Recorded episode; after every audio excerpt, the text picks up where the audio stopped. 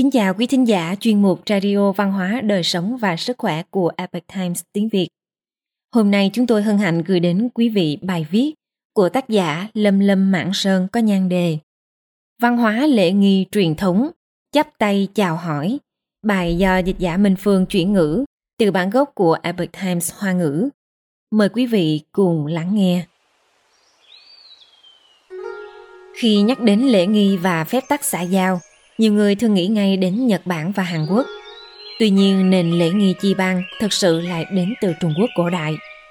Vào thời cổ đại, người Trung Quốc thủ lễ trọng nghĩa, đề cao nghi thức lễ nghi.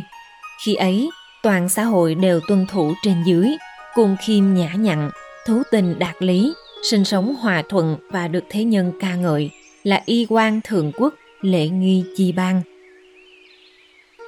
để thấu hiểu hơn về nền văn hóa thần truyền rực rỡ huy hoàng ở Trung Quốc, chúng ta hãy cùng lần theo dấu chân của cổ nhân, dọc theo dòng sông dài lịch sử về lễ nghi văn minh. Văn hóa lễ nghi Trung Quốc thời cổ đại không chỉ đề cập đến phép tác xã giao giữa người với người, mà phạm vi còn bao phủ các hệ thống chính trị, pháp luật, quy định của đất nước, luân lý đạo đức và tư tưởng của xã hội – cho đến các quy phạm chuẩn tắc sống trong tất cả các khía cạnh cuộc sống hàng ngày. Chúng đã chiếm một vị trí rất quan trọng trong văn hóa truyền thống Trung Hoa. Văn hóa lễ nghi Trung Quốc là nền văn minh có nguồn gốc từ thiên thượng, chứa đựng trí huệ của thần, có nội hàm vô cùng bác đại tinh thâm. Lễ là ý chí của trời cao, là thể hiện của thiên địa nơi nhân gian và tạo ra vạn sự vạn vật trong thế gian con người – Tả truyện Văn Công Thập Ngũ Niên viết rằng Lễ dĩ thuần thiên, thiên chi đạo giả. Dịch nghĩa Lễ là thuận theo trời, theo đạo trời. Những cá nhân và quốc gia tuân theo lễ nghĩa, tức là tuân theo đạo trời, có thể được hưởng phúc. Xã hội có trật tự, yên ổn hay không, quốc gia có giàu có, hưng vượng hay không, đều phụ thuộc vào việc văn hóa lễ nghi có thực hành đúng hay không. Về vấn đề này, các bậc tiên nhân đã để lại rất nhiều luận thuật cho đời sau. Chẳng hạn trong tả truyện Ẩn công thập nhất niên viết Lễ, kinh quốc gia, định xà tắc, tự nhân dân, lợi hậu tự giả giả. Dịch nghĩa, tuân thủ lễ nghi có thể khiến đất nước trường tồn, xà tắc an định, nhân dân khiêm nhường hữu tiết, có trật tự trên dưới, có ích cho người đời sau. Trong cựu tử tu thân viết, nhưng vô lệ tắc bất sinh, sự vô lệ tắc bất thành, quốc vô lệ tắc bất trữ. Tức là người không thủ lễ không cách nào sinh tồn, làm việc không có lễ không thể thành công, quốc gia không có lễ thì không thể an nội mà bình ngoại. Lễ hàm chứa các quy luật của đất trời – là quy phạm và chuẩn tắc trong các hành xử của con người.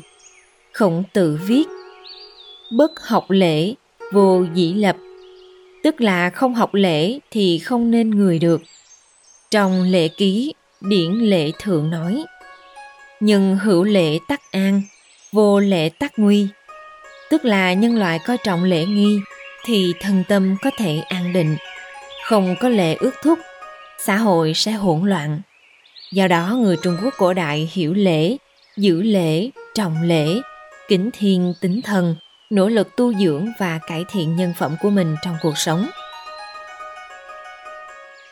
Nghi là tại thể của lễ, là hình thức thể hiện của lễ, là những lễ tiết mà mọi người áp dụng trong cuộc sống và giao thiệp xã hội. Những lễ nghi khi gặp mặt không những là biểu tượng của văn hóa lễ nghi mà còn là thể hiện của trật tự xã hội Bài viết này sẽ giới thiệu về lễ nghi gặp mặt thời nhà đường, lễ nghi chắp tay. Kiểu chào chắp tay thời nhà đường Chắp tay là nghi lễ chào hỏi của người có thân phận thấp hơn, thể hiện tự tôn kính đối với người có địa vị cao. Bất kể già trẻ, nam nữ, sang hèn đều có thể sử dụng. Ngoài việc được dùng khi gặp mặt chào hỏi, lệ chắp tay còn thường được sử dụng khi đáp lời, chẳng hạn thuộc hạ chắp tay trả lời thượng cấp, vân vân. Kiểu chắp tay của thời đường là hai tay đang vào nhau để trước ngực. Tay trái bên ngoài, tay phải bên trong. Tay trái nắm ngón cái và lòng bàn tay phải, ngón tay phải dựng lên. Người đứng ngay ngắn, đầu hơi cúi hành lễ chào đối phương. Nếu đối phương là trưởng bối hoặc quyền cao chức trọng, cần chắp tay quỳ hành lễ. Khi chắp tay hành lễ, có thể đồng thời mở miệng nói. Thông thường là khi vừa chắp tay vừa trả lời đối phương. Vào 2000 năm, khi quật ngôi mộ của Triệu Dật thời nhà Đường tại thành phố An Dương, tỉnh Hà Nam, Trung Quốc, đã phát hiện quần thể bích họa, trong đó có hình cung nữ chắp tay, thể hiện nghi lễ chắp tay chào của nhà Đường. Khác với những lễ tiết chào hỏi khác, sau khi chắp tay hành lễ xong, hai tay sẽ không buông ra mà vẫn có thể để trước ngực cho đến khi sự việc kết thúc để thể hiện sự tôn kính đối phương. Nghi thức chắp tay thời ngũ đại và thời nhà Tống. Nghi lễ chắp tay chào từ thời nhà Đường vẫn được lưu giữ đến thời ngũ đại và thời nhà Tống. Tuy nhiên động tác có chút thay đổi. Mặc dù hai tay vẫn chắp trước ngực, tay trái nắm tay phải, nhưng ngón tay cái của hai bàn tay đều dựng lên. Đến thời Nam Tống, tư thế chắp tay lại thay đổi. Trong sự lâm quản ký của Trần Nguyên Tĩnh thời Nam Tống, đã mô tả nghi thức chắp tay của thời Nam Tống. Nói về tư thế chắp tay, tay trái nắm chặt ngón cái của tay phải, ngón út của tay phải hướng về cổ tay phải. Bốn ngón của tay phải đều duỗi thẳng. Ngón cái của tay trái hướng lên. Nếu tay phải ở phía trước ngực thì cũng không được đặt quá sát ngực cần đặt cách khoảng 2 đến 3 phân. Đây là phương thức chắp tay. Nguồn gốc của nghi lễ chắp tay Nghi thức chắp tay không phải xuất phát từ chu lễ, là hệ thống những lễ nghi sớm nhất ở Trung Quốc, mà là nghi thức phát sinh trong quá trình thay triều đổi đại. Có nhiều ghi chép khác nhau về nguồn gốc của nghi thức này, nhưng hầu hết đều có chung nhận định rằng nó bắt nguồn từ thời Tây Tấn phát triển từ những lễ tiết của người ngoại tộc. Một trong số ghi chép liên quan đến nghi thức này gồm một là nó phát triển từ kiểu đặt một tay trước ngực của người Ba Tư ở Tây Vực. Ở Trung Quốc cổ đại, những thứ thành đôi thành cặp thể hiện sự tốt đẹp các tường, nên khi hành lễ chào cũng bằng cả hai tay. Do đó, từ kiểu chào đặt một tay trước ngực đã phát triển thành kiểu chắp tay trước ngực. Cũng có cách nói khác rằng nó phát triển từ tư thế chắp tay trong Phật giáo. Trong quan vô lượng thọ kinh viết rằng chắp tay hợp thập, tán tụng chư Phật.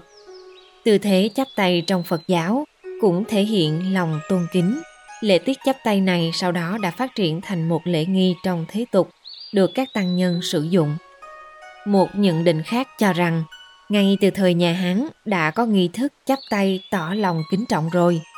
Chẳng hạn trong hậu Hán Thư, Tư Thủ Truyện ghi rằng Nào ngờ người ấy đã không thể thành công, lại còn hèn nhát yếu đuối, cắn lưỡi chắp tay đầu hàng. Một ví dụ khác là trong hậu Hán Thư, Linh Đế Kỷ, Lý Hiền đã trích dẫn Hiến Đế Xuân Thu rằng Trường kinh khiếp chờ đợi, hết chắp tay lại khấu đầu. Trong Tam Quốc Chí, Tấn Thư Bắc Sử, Ngụy Thư, Tùy Thư và những sách sử khác có rất nhiều ghi chép về nghi thức chắp tay.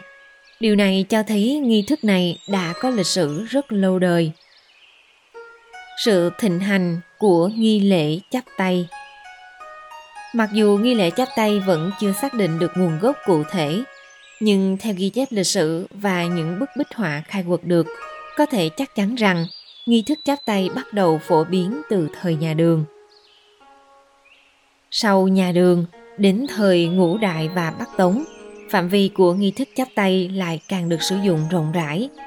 Thậm chí ở thời Tống, Liêu, Tấn, Hạ và các triều đại phương Bắc khác cũng thịnh hành nghi thức chắp tay. Trong hồi 74 của cuốn Tam Triều Bắc Minh Hội Biên của Từ Mộng Sâm thời Nam Tống cũng nhắc đến nghi thức chắp tay của các sứ thần nước Hạ như sau – phó sứ của nước hạ đội mũ kim quang loại ngắn và nhỏ mặc áo choàng hẹp đeo thắt lưng vàng đi ủng da, chắp tay bái phỏng. Nói về sự trình trọng của nghi thức chắp tay, chúng ta có thể hình dung qua những miêu tả trong thơ ca và tiểu thuyết. Như là khi vào phủ, lưng gập thẳng, gặp người còn cần chắp tay. Trong thủy hữu truyện của Thi Nại Am vào thời nhà Minh, hồi thứ 15, tại Kim Ngân, Dương Chỉ vân mệnh, cướp lễ vật, ngô dụng dùng mưu. Khi Dương Chí đáp lại lời của Lương Trung Thư, Dương Chí đã chắp tay bẩm rằng Lệnh ân tướng đã sai, tôi đâu dám trái, nhưng ngài định xếp đặt thế nào và cho bao giờ khởi hành. Trong Tam Quốc diễn nghĩa của La Quán Trung, nhà sử học cuối thời Nguyên đầu thời Minh, hồi thứ năm, phát hiệu triệu, các trấn hưởng ứng Tào Công, phá cửa quan, ba anh hùng, miêu tả Lưu Bị và Viên Thiệu gặp mặt, viết rằng Lưu Bị mới ngồi xuống ghế ở hàng cuối cùng, Hoàng Vũ Trương Phi chắp tay đứng hầu đằng sau. Nghi thức chắp tay đã trải qua các triều đại nhà đường, ngũ đại thập quốc, Nam Bắc Tống, Kim Liêu, Kim, Nguyên, Minh và nhiều triều đại khác. Trải qua hàng ngàn năm lịch sử, nghi thức chắp tay đã trở thành một nét đẹp trong văn hóa truyền thống Trung Hoa, khiến chúng ta phải nhìn lại. Quý thính giả thân mến, chuyên mục radio văn hóa, đời sống và sức khỏe của Epic Times tiếng Việt đến đây là hết. Để đọc các bài viết khác của chúng tôi, quý vị có thể truy cập trang web epictimesviet.com. Cảm ơn quý vị đã lắng nghe, quan tâm và ghi danh theo dõi kênh. Mến chào tạm biệt và hẹn gặp lại quý vị trong chương trình lần sau. Kính chúc mọi điều bình an và tốt lành tới quý vị cùng người thân.